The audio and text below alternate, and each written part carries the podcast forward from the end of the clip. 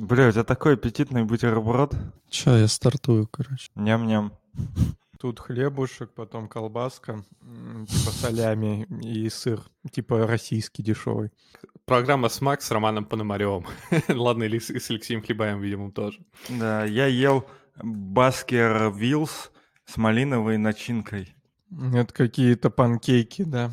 Да. В офисе Юмани, между прочим. Вкусно. Мой завтрак сегодня состоит пока тупо из чайка, потому что я очень загулялся с собакой, пытался успеть сделать кофе, но немножко не успел. В Самокате заказывают такие, типа, десерты в баночках без сахара и всякой вредной штуки, но они все равно очень вкусные. О, можно, кстати, обсудить.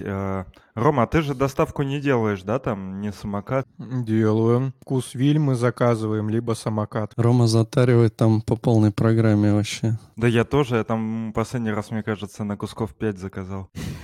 Нормально. Ну вот Самокат, кажется, вообще супер дорогой по доставке, то есть там прям реально не очень много закажешь, а там прям тысячами исчисляется. Вот ВкусВилл, там, если ты, там, не знаю, 5 кусков им заплатил, там тебе 5 пакетов принесут, ну или там 4. А Самокат реально дороже, ну вот просто даже, я бы сказал, в разы. Так это что ты заказываешь? Я думаю, многие так делают, я специально доставку заказываю, там у меня, значит, туалетная бумага 8 рулонов, бутылки воды там 8 бутылок, молоко там 6 упаковок. Типа реально, зачем мне это таскать, если можно сервису заплатить, и бедный таджик привезет все это, ну, да, сорян. Так в Самокате даже нормальные пацаны там вообще прям такие чётенькие приезжают. А есть там бизнес-доставка? Это когда ты заказываешь, и тебе приезжает мужик в смокинге и не знает, что делает. А зачем? Чтобы дверь сам открывает. Хотел сказать, чтобы дверь сам открывает, но это работает только в такси, наверное. В доставке лучше так не надо. Но в ковидные времена, когда левый человек будет трогать твою дверь, наверное, не очень хорошо. Чтоб дверь сам открыл, тебе достаточно на митинг сходить. Ну, это уже люкс, это люкс. Я хотел сказать, что просто я потихонечку ухожу от Яндекс.Лавки. Главный момент, почему я стал отходить, потому что у них стало качество фруктов хуже, прямо значительно. У них, кстати, там есть лайфхак, у них для некоторых фруктов написано, что он проверен, он точно спелый. И плюс 50 рублей к цене. Ну, в смысле, там была картошка немножко... подгнилая. А им, кстати, можно прислать фотку, они тебе вернут бабки. Я так делал. Да пошли нахуй, лучше пусть товар проверяют. Ну ладно, что, может это, начнем? А так мы начали? Ну да, йоу-йоу-йоу. Йоу-йоу-йоу, это Фронтенд юность, самый яичный подкаст о фронтенде. Без чего теперь соткан мир, хрупкий наш невесомый мир, за куполами высотку миром солнцу не видать. Мы все тут в погоне за суммами, роботы безрассудные, за проводами сосудами. Всем доброе утро, у кого доброе утро. Салам. Пацаны, короткий вопрос. Желток или белок? Ого. Все вместе. Наверное, белок. Сырой желток. Так, да, мы сегодня решили записать утренний подкаст. Сегодня один из немногих дней, когда в Петербурге нормальная погода. А вчера? Вчера, ну так себе было. Утром точно было не очень. Вчера утром снег шел. Не помню. В Таллине вчера и сегодня была замечательная погода. Не знаю, как у нас сейчас дубак. Но зато солнечно. Ну, возможно, так же я не выходил. Ну, у нас либо дубак и солнечно. Два варианта. Вот тут Сане видно солнце, значит, второй сегодня. Я как велосипедист легко определяю температуру. Точнее, вообще как ощущается на улице. Если руки мерзнут и нужно перчатки надевать, значит холодно. Руки не мерзнут, значит нормально. Виталий нам говорит, сэндвич с курицей и кофе, круассанчик с шоколадно-кремовой начинкой. Ну, правда, звучит неплохо. Но Александр нам еще тут говорит. Непрерывная фронтенд юность. Вчера вечером 182-й выпуск. Какого хера он позже 183-го вышел? Хороший вопрос. Сегодня по пути на работу 184-й выпуск, а на работу пришел, и тут 185-й. Ну, тут я объясню. Мы когда выпускали столько выпусков, уже типа по порядку скучно стало. И нужно типа творить историю и пробовать что-то новое. Поэтому мы решили поменять. Этот выпуск будет 861.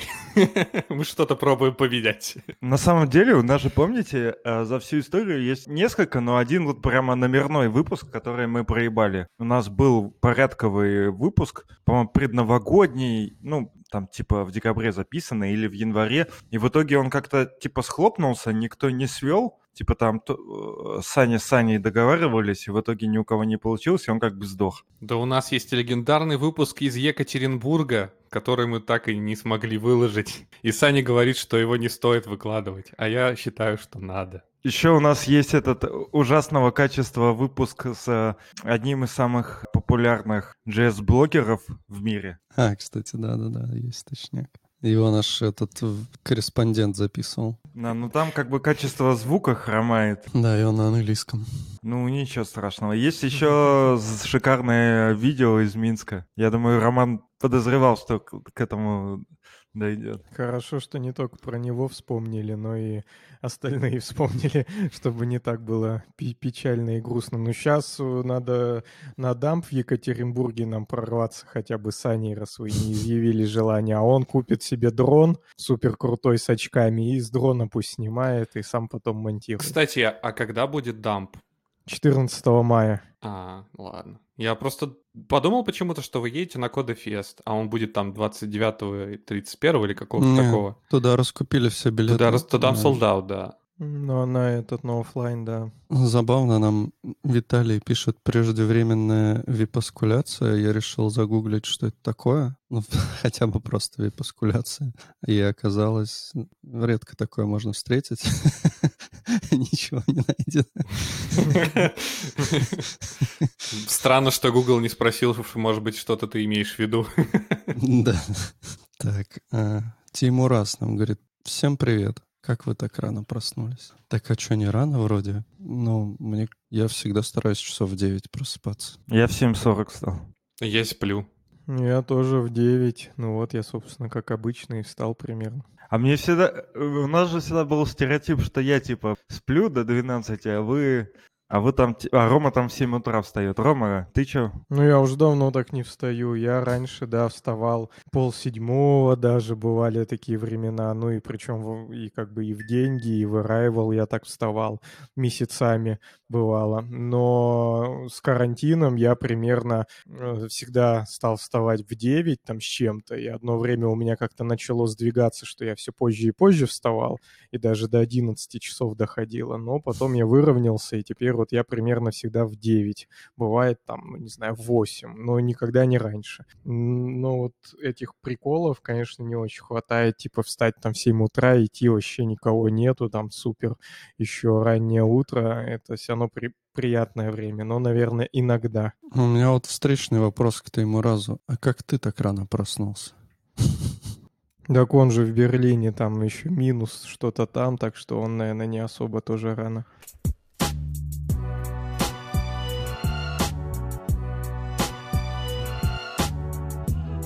Ну, я могу с легенькой темы начать. Давай. Правда, я расскажу ее, как я помню, а я ничего не помню. Но суть я уловил. Недавно был пранк, связанный с Леонидом Волковым из ФБК. Как сразу я сходу просто зашел с ноги. Возможно, уже экстремистская организация, не признанная в России или признанная в России экстремистской организацией. Уже, ну типа ФБК вроде уже иностранный агент. Пока что не экстремистская организация, но скоро... Сегодня, кстати, вроде станет ей. Так что, когда будем сводить выпуск, надо будет подумать. Кто-то замутил пранк, взял его изображение через Deep Learning, позвонил по скайпу чувакам из Европы каким-то парламентарием. Депутатам из Европы он позвонил. Парламентарием? Да. В итоге они реально поверили, что это Волков, и очень там похожая картинка. В параллели есть другая новость, что есть Deep Learning, там Machine Learning, стали делать карты городов несуществующих. То есть нейронка научилась прямо спутниковые снимки делать. Я, может, я сам не знаю, для меня это не аргумент, но вот там чуваки пишут, что для многих, если есть фотографии со спутника, это прям аргумент, что вот это что-то там существует. И как раз за счет фотографий таких фейковых можно говорить, что где-то там пожар, где-то находятся военные базы. А ты видел, как он предлагал, как Волков предлагал проверять, фейк это или нет? Надо сделать, подавить на щечке, и тогда нейронка с таким не справится. Но я думаю, это тоже все вопрос времени. Тут имеется в виду, что нейронка плохо разделяет там передние, средние и дальние планы. Это все одно. И когда ты рукой так делаешь, у тебя он считает, что это часть головы, и у тебя просто там все распухает. Я думаю, что это все реально вопрос ближайшего времени, потому что даже эти маски в Инстаграме определяют, где у тебя руки, где лицо, так что... Я думаю, тут все равно с дипфейками встает этический вопрос, приносят ли они больше пользы или больше потенциального вреда. Потому что, если честно, сколько пользы от дипфейка, который может поделывать там лицо или голос, или спутниковые снимки, я не особо представляю. То есть, чем это полезно? Мне кажется, что, наверное, мир катится к тому, что единственным надежным источником информации, которая побуждает тебя будет каким-либо действием, то есть не просто там посмотреть какое-то развлекательное шоу. Это сердце? Нет, это криптография. Если ты хочешь доверять какому-то источнику и хочешь там реально после того, как ты увидел какое-то видео, действительно идти на митинг, или, я не знаю, что-то такое делать. Короче, если ты видишь видео и там какая-то информация, что там пожар или еще что-нибудь, чтобы доверять, респонденту, человек, который тебе отправил видео, нужно убедиться, что он это он. А он это он ты можешь делать с помощью какого-то альтернативного источника информации. Например, видео зашифровано было перед тем, как оно было отправлено, и ты убеждаешься, что оно не сломано. Там может быть опять же NFC-токен там. Всякое такое. На самом деле видео-то, у тебя же сигнал, получается, шифруется, а не источник. Ты потом можешь подавать уже любой сигнал. Ты там с чего угодно, с любого устройства уже можешь подавать это просто как видеосигнал. Так не, в смысле, ты же довериться сначала должен тому, кто отправил как-то, каким-то образом. Мне кажется, просто в почте, пишешь «это я». Да.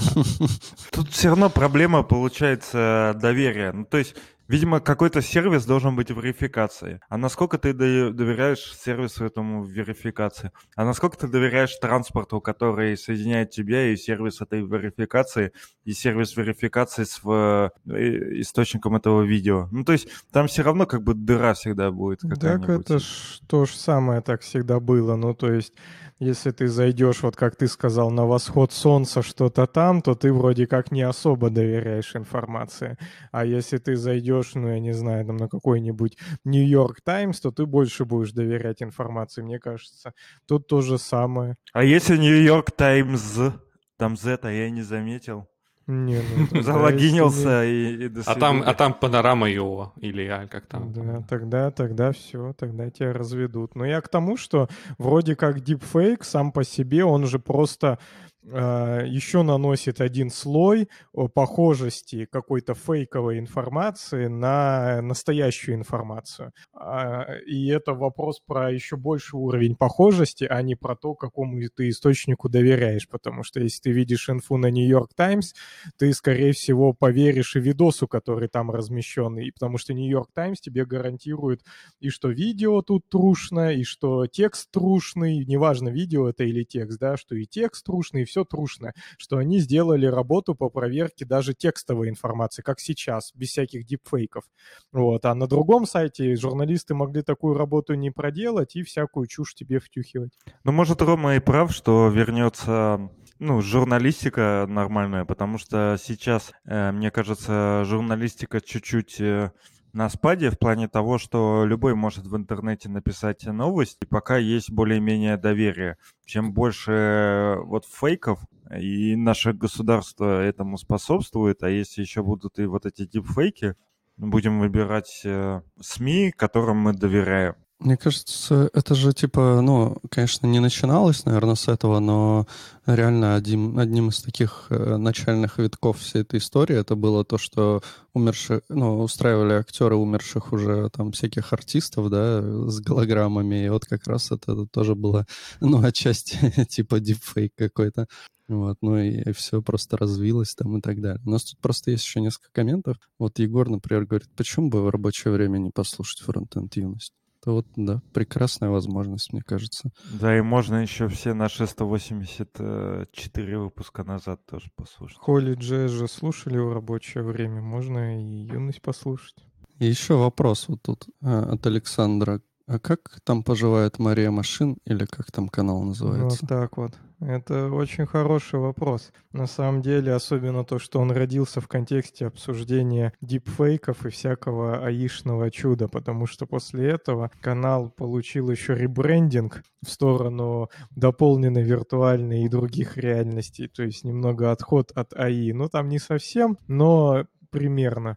Такой почти полный отход от этого всего. Но вообще он как-то особо не развивается. Там вышел один видос, который мы уже обсуждали, и больше. Что-то я даже ничего не записал. А я даже и забыл, если честно, что я вообще собирался записывать видео. Так забудешь, а потом проходит несколько месяцев. Потому что я начал готовиться к холле и, в общем, уже не до того. А лыжи, я еще увлекся лыжами там в процессе. И поэтому уже, в общем, пришлось расставить приоритеты. И лыжи оказались на первом месте. А на втором месте подготовка конференции, а на третьем месте все остальное. Не очень понятна его дальнейшая судьба. С одной стороны, охота развивать, но с другой стороны, такое количество сил требуется колоссальное, чтобы всем этим заниматься, и свободного времени, что, в общем, все это сложно как-то двигать, и может лучше двигать, не знаю, что-нибудь более точечно, без каких-то таких обязательств по ежедневной рутине. Из моего личного опыта, чтобы что-то долго двигать, нужно либо комьюнити внутри, вот как у нас, то есть, условно, мы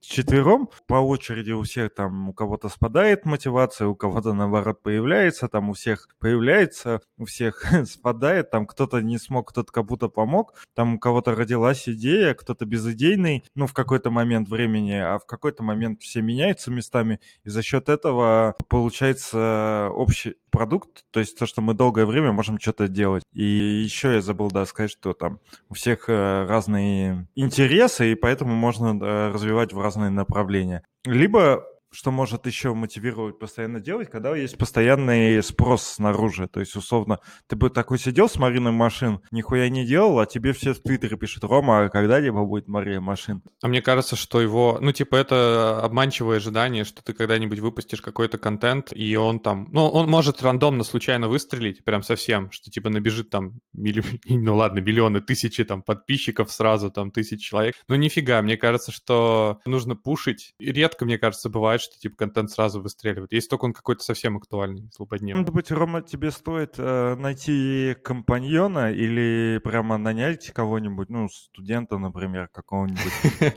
Который будет писать работы сразу, да, дипломные, туда. Да, но я имею в виду, что у тебя же есть как бы все равно концепция, что ты хочешь, не знаю, там, те же самые редактуру какую-нибудь, чтобы студент делал, или 70% работы не творческой он забирал, и все. А ты будешь ему там десяточку вместе. Ну, типа того, да, я тоже об этом думал, но это получается больше некая СМИ, типа по какому-то там направлению. Если СМИ делать по более общему направлению, ну, просто там, не знаю, вышел там новая прошивка для Oculus Quest 2, и об этом писать, то таких изданий, на самом деле, даже на русском просто пруд-пруди и телеграм-канальчиков. А если что-то более нишевое, типа там вот в веб-VR, там запятую поменяли в техспеке, и все такие: вау, типа вот это да, то тут вот этот мальчик нанятый, он же как бы это не прошарит, потому что он же просто какой-то там а-ля будет журналист, да, просто контент-менеджер, и с этим он не справится, это нужно там самому мониторить. Хрен знает, ну, просто тоже зависит от того, для чего это все делать. Если просто продюсировать какой-то очередной там похожий на все остальное контенту, наверное, не так интересно. В современном мире существует отличный канал пиара. Это называется в России Минюст, если вы понимаете, о чем я. Иностранный агент, там все такое. Надо стать иностранным агентом, и ты сразу же получишь очень большую популярность. Так скоро нас иностранными агентами признают, мне кажется, за все эти высказывания. 100 пудов. Не, ну иностранными агентами нас, наверное, легко можно. Ну, а мы просто, по-моему, не подходим, наверное, потому что там, мне кажется, должна быть какая-то аудитория побольше, наверное, чем у нас. Все легко. Patreon, чей сайт? Не, ну дело же не... Нет, чей сайт Patreon? А люди каких, типа, стран тебе донатят? Ну, нам в любом случае донатят, наверное, не только из России. Не важно, это как с «Медузой». У них основные рекламодатели российские зарегистрированы, они в Латвии. Они им платят деньги в Латвию, они с ним... Ну, русские платят деньги в Латвию, а они оттуда снимают, и все. Поэтому, считай, они иностранные агенты. Мы то же самое. Считай, нам наши же братишки из России, и, кстати, и сегодня тоже, и сеструхи, да, платят на Patreon, мы оттуда выводим деньги, Patreon не российская, все, мы иностранные агенты. Фронтенд юность. Чтобы нас не признали иностранными агентами, не закрыли нас, я скажу ватническую историю, расскажу, что вчера я включил, и там новое расследование на канале под названием Алексей Навальный про то, что-то типа как зарабатывают всякие пидоры на том, что поливают говном Алексея Навального. Ну, если быть точнее, то они типа, им кто-то слил, и они рассказали про там полный список всех сотрудников Russia Today и их зарплаты. Да, типа того. Но я посмотрел, и мне показалось, что если они говорят, что есть некие бюджеты, и есть некие студии и люди, которые работают только чтобы поливать говном Алексея Навального, то мне показалось, что вот эти два человека в кадре, на самом деле, тоже не очень симпатичные, как по мне. Они тоже просто пришли на студию, чтобы полить говном вот этих других чуваков, и все это превратилось в поливание говном друг друга, то есть в обычный шоу-бизнес, я бы сказал, даже не политику. И мне так это все не понравилось, что я выключил примерно через 2 минуты. А политика — это не в том числе поливание говном друг друга? Ну, это часть, это инструмент, а еще должно быть там забота о людях, бла-бла-бла. Но здесь прям я вообще ничего такого полностью вообще не увидел. А тут, понимаешь, у них уже... Нет вариантов, то есть это пирамида Маслоу. На данный момент ФБК и Навального всех прижали так, что у них базовая потребность — это выжить. И поэтому, ну да, получается, что зачастую они не могут думать о том, вот как глобально там про Россию всю спасти, потому что им бы, блядь, самим спастись. Ну, может, типа того, но просто обычно, да, вот какое-нибудь расследование, там, Дворец или Димон, там же, это же то же самое, да, поливание говном кого-то других людей. Но все это преподносится под соусом, что вот смотрите, это ж на ваши бабки, и это там что-то спизженные деньги и т.д. и т.п. То есть это как бы а-ля несет добро, чтобы ты знал о том, что... Так и здесь такая же история. А здесь нет, какая мне нахер разница? Кто его говном поливает, Алексей Навальный? Мне, если честно, вообще насрать. Так за твои же бабки. Да, это всегда условно. Ну, наверное, за мои, но не такие уж и большие. Ну, так ты потому что не посмотрел. Ну, ладно, это... Нам тут еще про GPG Александр сказал, но, в принципе, наверное, это действительно может подойти, если как-то, ну, типа, у тебя там ключик и вот. Но опять же... Это суперсоединение GPD, GPRC и GRDP. ГДРП и ГДЕ, и все. Кстати, у меня есть новость. Я открыл Твиттер Фронтенд юности, и случайно мне была в подсказках новость, что Полина Гуртовая стала ГДЕ. Вы знаете Полину? Я, честно, не знаю. Вот, но все равно мне кажется круто, что я, насколько понял, это вторая в России девушка ГДЕ. Вообще было бы прикольно, наверное, с ней пообщаться, узнать. Я просто быстренько зашел в ее Твиттер, пролистал, и я не смог понять... Я думал всегда, что ГДЕ, у них есть какие-то специализации, типа как у кота. Ну, типа у него дарт. Но, может быть, не всегда, может быть, есть просто ГДЕ. Ну, просто веб тоже можно быть, да. Типа, что ты вот веб. Но у нее вот написано веб. Наше поздравление в любом случае. Да. Так, у нас тут есть вопрос еще. Набросик. Главное, чтобы не дошло до того, когда самого себя будешь подозревать, не дипфейк ли я. Каждое утро так думаю, когда подхожу к зеркалу.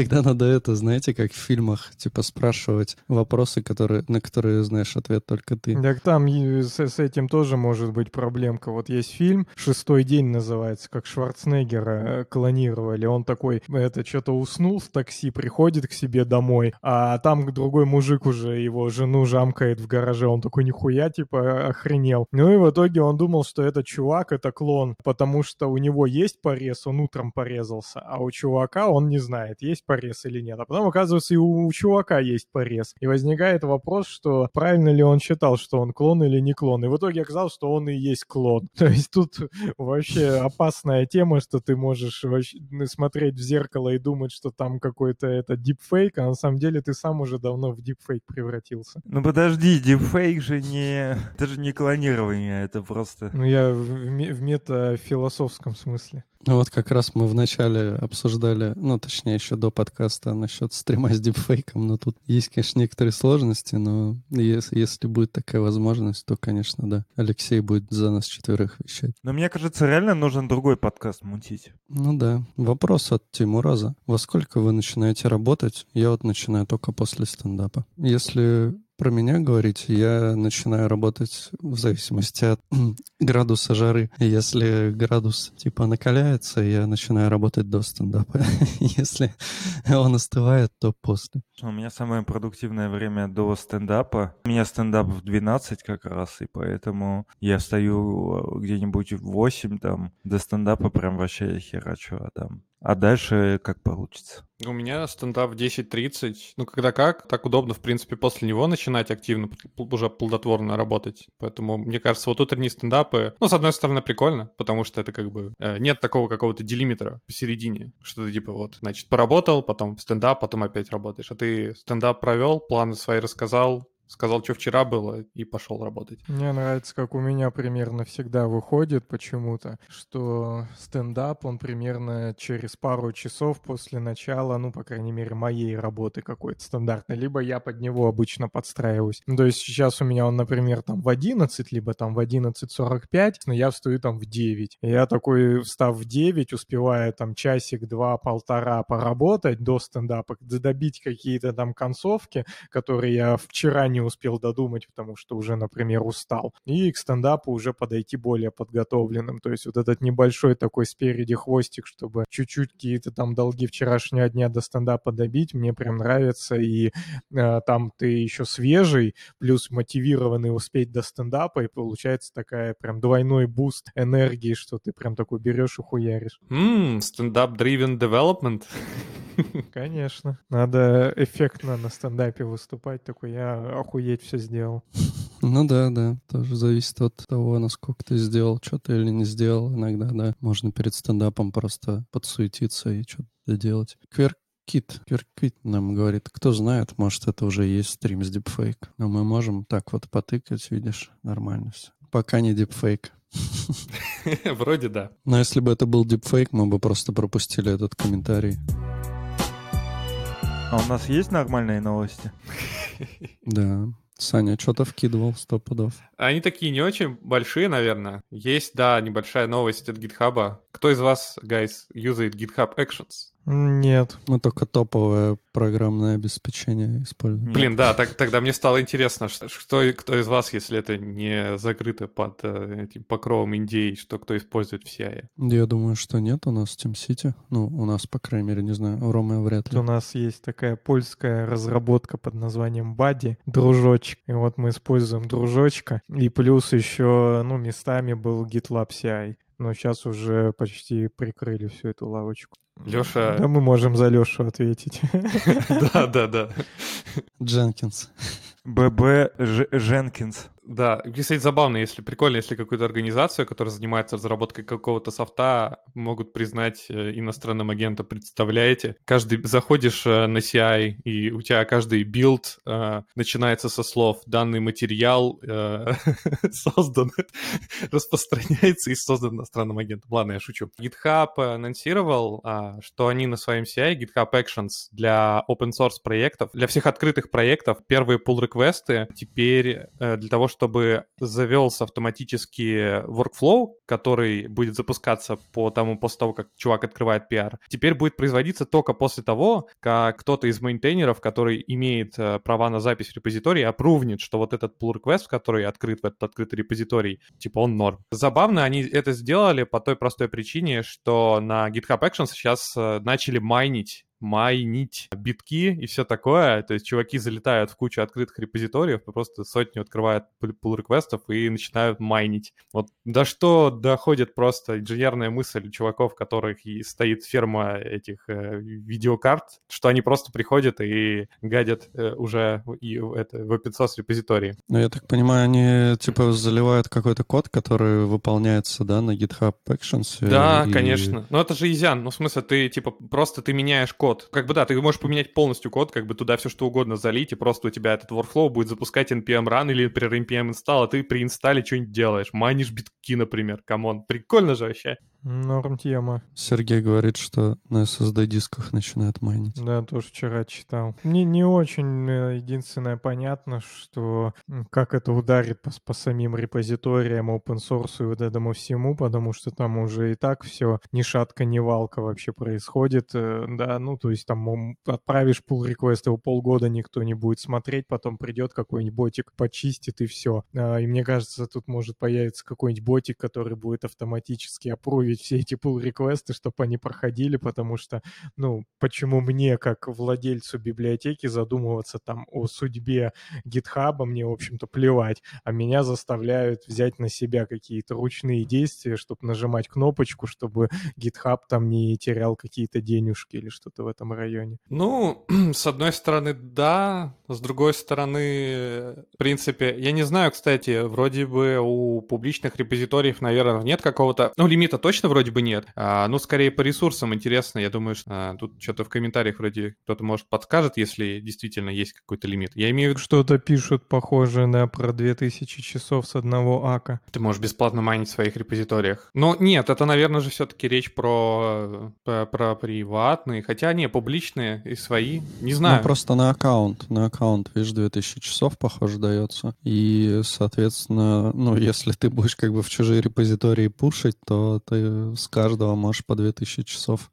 Кстати, да, это ж у тебя же форк твоего репозитория, куда ты открываешь pull request, если у тебя нет write access, и получается, что да, ты в своем, получается, репозитории производишь это все, манипуляции. Да, плюс на GitHub, мне кажется, не так сложно зарегать аккаунт, он довольно такой user-friendly. Что тебе там, почту? Зачем тогда открывать pull request? Что-то тут не так. Ты можешь просто у себя там спокойно майнить, зачем в open source репозитории идти? Потому что... тебе надо аки создавать, а так ты можешь в разные...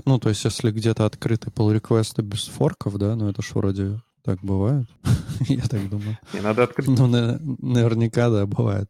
Берешь и везде рассылаешь этот pull-request, и он майнится, пока чувак не пришел и не увидел. Слушай, а мне почему-то кажется, что когда ты открываешь PR, наверное, запускается от того чувака, наверное, все-таки, кто владеет репозиторием.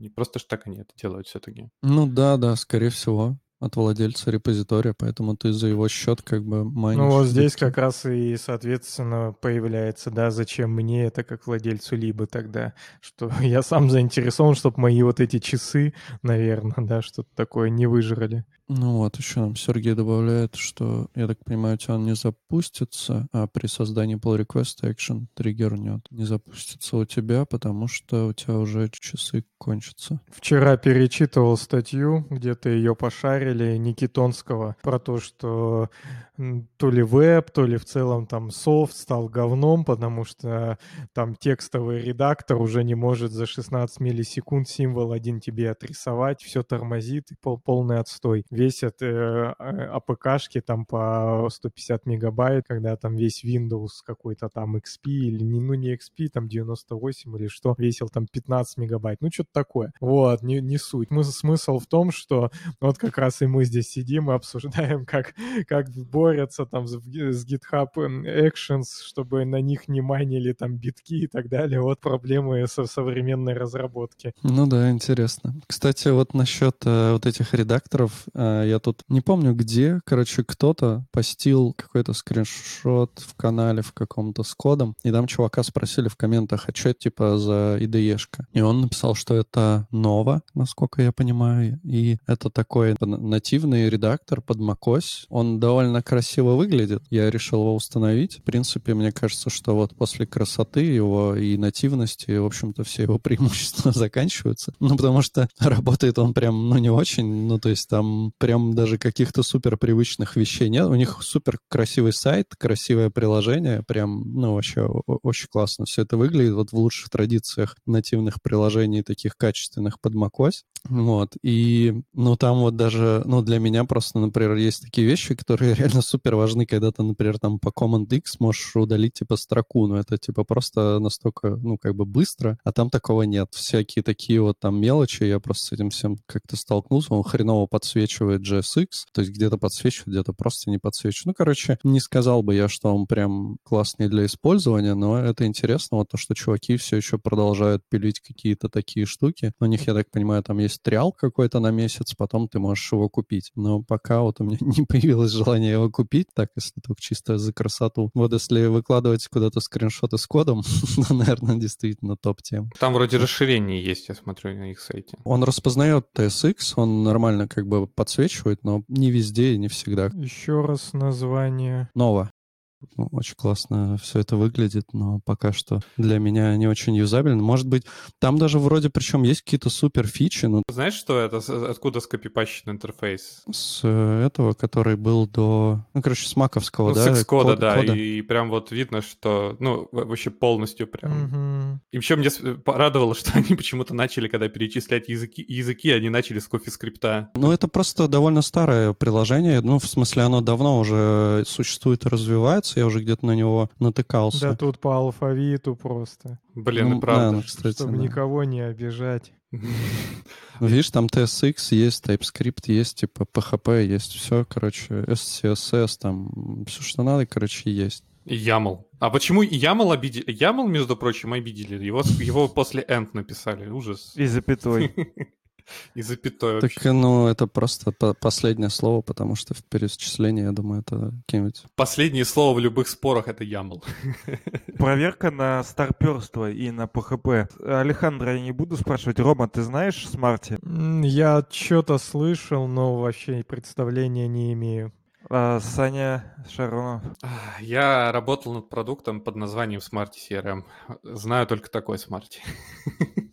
Понятно. Ну это же PHP-шаблонизатор. Видите, это да, такая технология, что никто не знает. Ну, понятное дело, мы с Аней знаем. Потому что вы PHP-шники, я понял. Бля, единственное, что я помню, что, ну, это PHP, и что там все переменные через $. Больше я ничего не помню про Smarty вообще. Ну, мне кажется, что Smarty, вот моя память старая, там, оттуда-то, из античных времен, говорит, что на Handlebars чем-то похоже было. Но я, если честно, нихуя не помню. А Handlebars, кстати, потом переименовался в Mustache, да? Или Mustache Handlebars? Не-не-не, ты что? Пойди, Mustache, Handlebars как раз... Это Jade в Pug. В общем, был Jade, Mustache и Handlebars. Они все немного об одном, но немного о разном. И вот Jade — это Pug. И, ну, а Handlebars — это же Якуда Кац, который батя всех... А, jQuery, Core Contributor и Ember разработчик. Да-да-да, батя Эмбера. А Mustache — это вообще мощная фигня. Я на нем, бывает, пишу. Там, в общем, у них приколюха. Я так понимаю, что у них практически нету вообще никакого вычисления, что ли, ну, никакой логики, я не знаю, как это даже описать. Это же шаблон, блядь, ну ты Ну чё? Да, но все равно они все подразумевали циклы, например, все эти Handlebars, то есть ты циклы там мог мог сделать, куда-нибудь залезть там в объектик какой-нибудь, получить объектик, что-нибудь залезть, из него взять. А этот максимально тупой, короче, вот я к чему. И они делают своей фишкой, что мы вот такой тупой шаблонизатор, и это наша фишка, чтобы вы не усложняли. И что-то в этом даже есть на самом деле. Так, например, тот же Handlebars, он же изначально тоже типа максимально тупой. Ну, то есть там, может, ну, циклы-то наверняка есть там изначально, но типа там, по-моему, даже нет if else, но там есть очень хорошая типа возможность для того, чтобы самому писать, да, все плагинчики, эти штуки.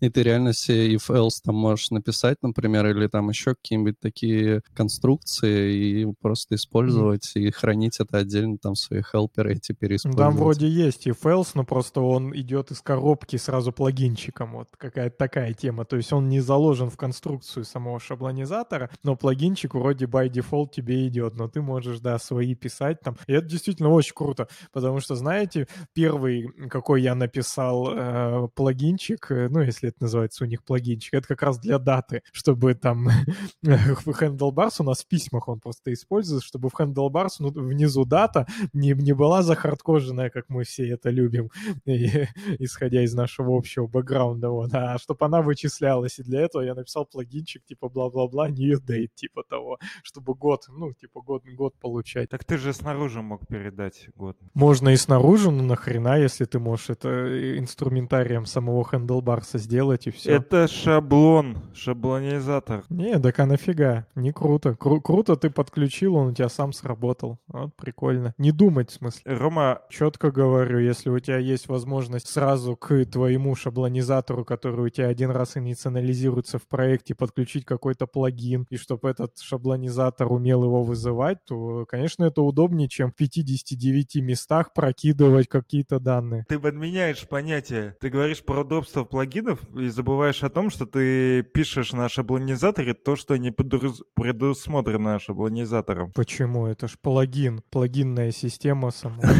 В смысле, что он не должен вычислять даты? Это что за фигня вообще? Да почему? Он может делать, что хочешь, что ты в плагин засунешь. У тебя плагинчик... Да, давай дипфейк туда засунь, блядь, и нейронку. Можно и засунуть, почему нет? Если шаблонизатору надо что-то шаблонизировать, вот и ему даешь задачу: шаблонизируй мне дату текущую этого года, и все. Просто фишка в том, что он такой: а, окей, заиспользую для этого плагинчик. Плагинчик — это как еще одна дата, по сути. Тут вопрос есть у нас странная Тимураза. Кто-нибудь использует у себя BM React DI? Норм штука. А я, кстати, использовал, но не у себя. В чужом проекте. В славные времена, не знаю. В времена, когда я, в общем, в Яндексе работал, у меня, наверное, за несколько месяцев... Это, кстати, не причинно-следственная связь, не думайте заранее. До того, как я ушел из компании, у меня там была как раз задача написать компонент. Так тебе, наоборот, надо было сказать, на там третьем году работы в Яндексе деньгах я понял... Нет, это в Яндексе. На второй год работы в Яндексе я понял, что BM React DI... Крутая штука, поэтому написал заявление. Да, и ушел.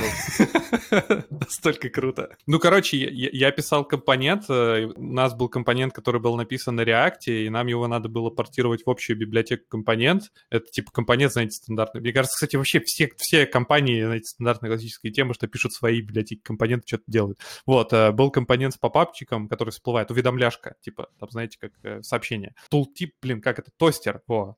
Кстати, сейчас он, по-моему, там какой-нибудь материал по-другому называется.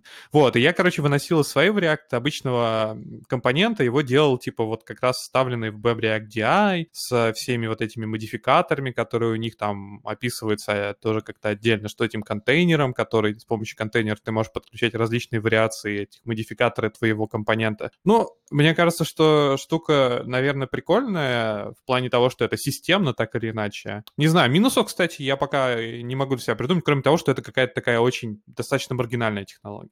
Это единственное что. Единственный минус.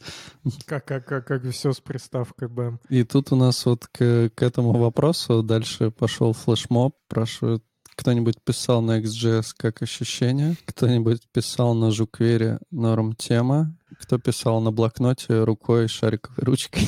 Я уже разучился. Подождите. Да, Алексей, вот React — это же шаблонизатор для фронтендеров. Зачем ты тогда там даты в нем используешь? Но вы опять же путаете. JSX изначально дерьмище ебаное вместе с React и с CSS NGS и с Webpack. Ничего не забыл? А что не дерьмище? Не дерьмище, а все дерьмище. Подожди, Ember. В любом таком можем в диалоге говорить, заканчивайте Эмбером, что все хорошо в Эмбере. Но это для тебя Эмбер, а Саня знает, что не дерьмище, просто он продал. Smarty, а не дерьмище — это Smarty. Нет. Алехандро, ты продал свою технологию. Забыл о корнях своих. И BMHTML? Нет, ты же был практически евангелистом, как вот Саня. А я, видишь, уже забыл. Svelte? Ну ёпта. Да я не был евангелистом. Так потому что это говно даже в Саниных глазах уже утонуло давно. Да нет, Саня же реально топил кусок, где-то, мне кажется, там 3 месяца, полгода, типа там Svelte. Так, а при том, что так приятно, что все чаще и чаще я слышу вокруг разговоры, что Svelte — это типа говнище, что я прям аж думаю, нифига себе, наконец-то кто-то признал вот это величие, наконец-то кто-то признал, как будто это я, знаете, всем продал. Потому что, правда, все чаще и чаще слышно, типа, нахера он нужен, а ты бы взял его в свой продакшн-проект. Люди начали задумываться, наконец-то. Ну, слушай, я вчера где-то видел, то ли, да, в Твиттере, чувак писал, говорит, React начинает лагать на 1000 РПС, типа, перерендеров в секунду. Ну, то есть 1000 перерендеров в секунду он начинает лагать. Да он намного раньше начинает лагать, блин, там, ну, как бы даже 1000 ждать не надо. Какого хера 1000 перерендеров в секунду сначала произойдет? Окей, давайте на Svelte перепишем. Я не знаю, но возможно, что Svelte в этой ситуации как-нибудь бы мог что-то помочь. Охуенное решение. Вот, Алексей, отвечая на твой вопрос, можно вот на более высоком уровне принять архитектурное решение. У нас 1000 перерендеров в секунду, тогда меняем нахуй, короче, React на Svelte, это решит нашу проблему. Вот это true way. Угу. Это вот всегда вот начинается. Надо понять, во-первых, откуда 1000 перерендеров. Это пиздец какой-то. На самом деле, если автор вот этого твита нас слушает, было бы интересно либо попереписываться, либо там даже, может, в гости. Название для подкаста уже есть. Как я сделал 1000 перерендеров в секунду в React. Слушай, у меня было что-то похожее, как бы, ну, пришлось, естественно, немного подхачить.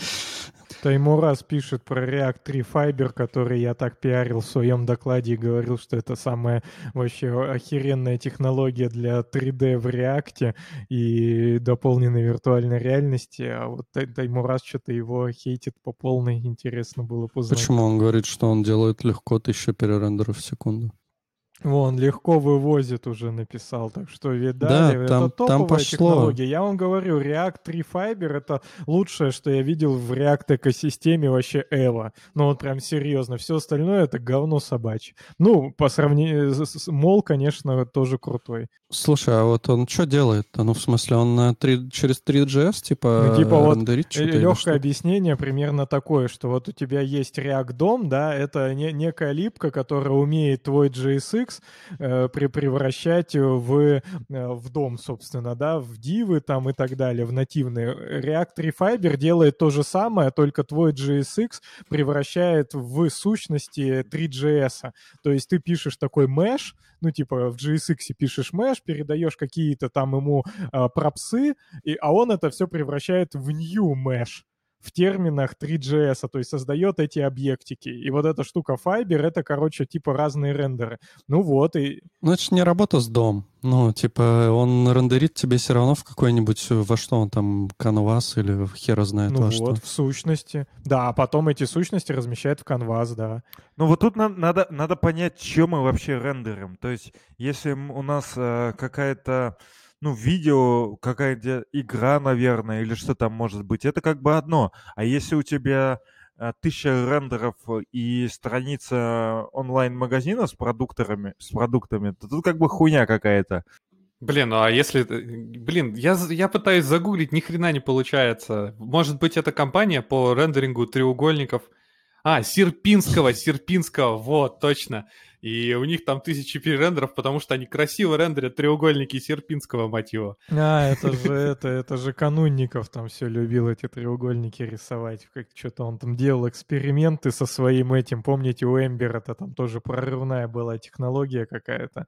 Вот, и там все треугольники этого серпинского. Пока немного времени осталось, рубрика «Фронтенд старость». И есть такая тема аппликатор Кузнецова. Вы знаете, что это такое? Да, он, кстати, эффективен. Блин, что-то стрёмное. Мне помог, я пользовался.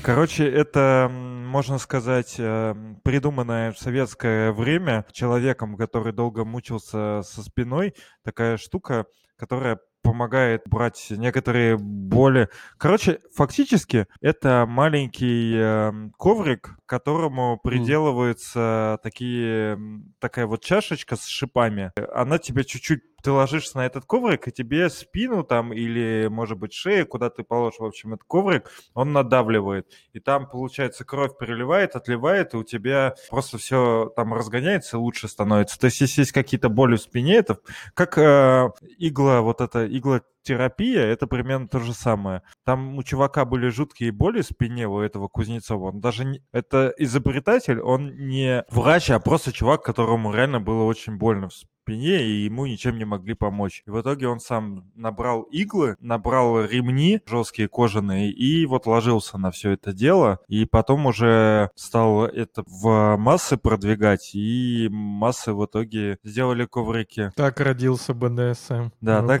родился БДСМ. Можно загуглить аппликатор Кузнецова. Я про то, что вот эти чашечки, которые на этом коврике такие с...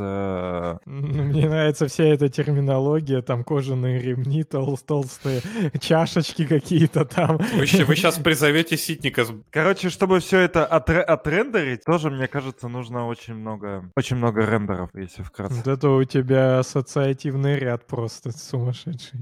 Да, и продолжим цепочку. У нас тут начинают разговаривать про фреймворк Мол. Спрашивают, писал ли кто-то на нем, а вот ты ему раз, потом говорит, что Мол топчик. Возможно, нам все-таки стоит позвать Дмитрия Карловского наш подкаст. Короче, есть такая проблемка, что мы с ним вот недавно там выпивали, он на нас наехал, что мы плохо отозвались о Моле. Но я ему на это сказал, что мы тебя звали в подкаст, так что ты мог бы прийти и его защитить. А в целом, и так приходи и защищай. Но суть в том, что я начал искать по всем нашим соцсетям нашим, в смысле, от Фронтенд юность, и я не могу нигде найти, где мы с ним переписывались. Честное слово. Я все проверил, даже Инстаграм.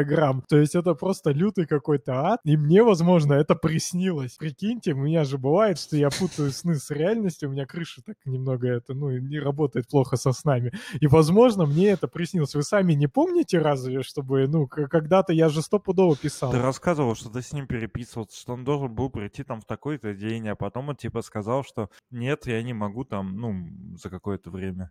Ну вот, знаешь, мне не приснилось, но я даже не могу нигде найти инфу об этом. Это могло быть в Твиттере, в Директе. YouTube, видимо, кстати, знает про то, что мы, возможно, хотим позвать Дмитрия, разработчика Мола. Мне вчера выпала рекомендация, такая вот, ядерная реакция.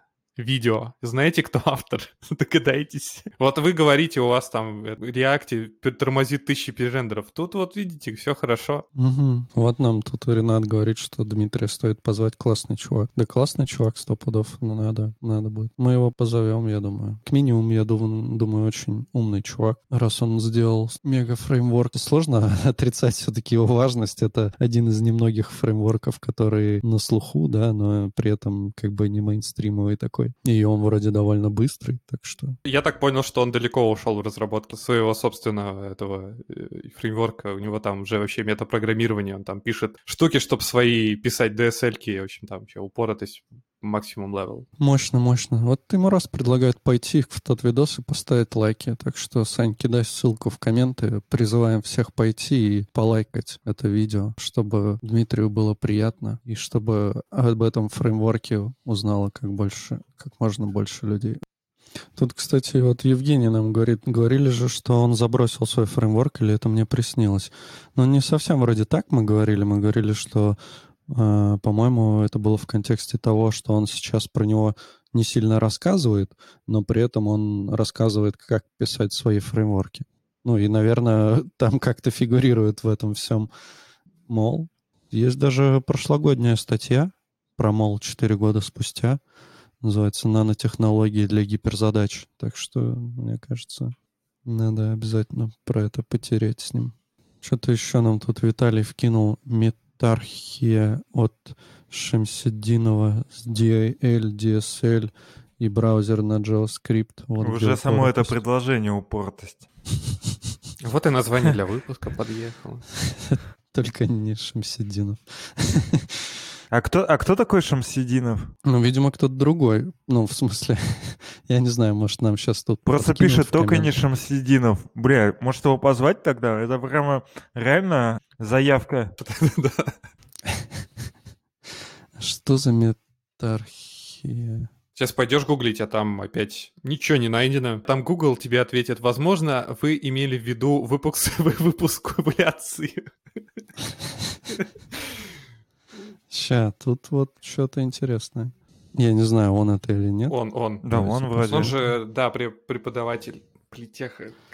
Основа программирования с примерами на JavaScript. Это интересно. Grasp. Чистая выдумка для JavaScript и Node.js. Блин, чистая выдумка звучит хорошо. Ну, я, короче, не в теме. Я не смотрел это. Окей, ну ты же эксперт Node.js, там все дела. Академический курс по ноде. Ну, так вот. Он еще препод в КПИ и автор курсов по ноде. Ну, не знаю. Блин, ну какой-то просто чумовой чувак.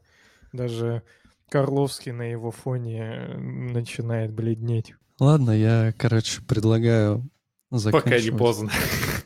Или уже. Пока до Владилена Минина не дошли. У нас как-то неожиданно много было сегодня слушателей в онлайне. Вот сейчас было только что 36 человек. Кажется, наше АБ-тестирование на что-то намекает. А у нас АБ-тестирование? Угу. Ставь лайки, если хочешь больше утренних выпусков. Я, кстати, могу напоследок добавить, что я стал на Coursera проходить курс «Спорт спонсоршип Let Them Play». Как привлекать к спортивным мероприятиям спонсорства, в общем. Вот так вот. И что я могу сказать, что курсы на Coursera... Ну, я просто давно вообще ничего не изучал. Очень прикольная тема в плане изучения языка английского или практики. Вот. Ну, да. Ну, все, да, курсы так очень полезны в этом плане. Там нам еще предлагают позвать Владилена и Климова. Ну, короче. Ну, Алексей с Климовым теперь на «ты», yeah. Поэтому Алексей может запросто его попригласить к нам. Он же теперь Алексей знает, что Vue — это язык для... Ой, господи, фреймворк для профессионалов. Тебя убедили, Алексей? Да не... А у него вроде стояла такая цель — убедить меня, что это язык для профессионалов. Вот поэтому Илья Климов к нам и не придет. Вот нам еще предлагают позвать англоязычного гостя. Ну вот в следующий раз у нас будет англоязычный гость. Разговаривать мы с ним будем на русском. Это закончим тогда Клабхаусом. Да, были фронтендерские завтраки в Клабхаусе каждый день в 10 утра, и я думаю, что их убила не столько смерть Клабхауса, который там загибается уже. Скорее такая супер частая повторение. Ну, типа, мне кажется, каждый день, но это просто никому невозможно не участвовать, не даже просто слушать. Так что пока мы, наверное, останемся где-то раз в недельку, а там посмотрим. Кстати, можно выпустить подкаст о веб-разработке и не только. Называется «Подъебка». Че, ладно, все. Всем пока. Всем спасибо, что были с нами. Всем хорошего рабочего дня. Пока, да. Пока. Всем хорошего дня, пока.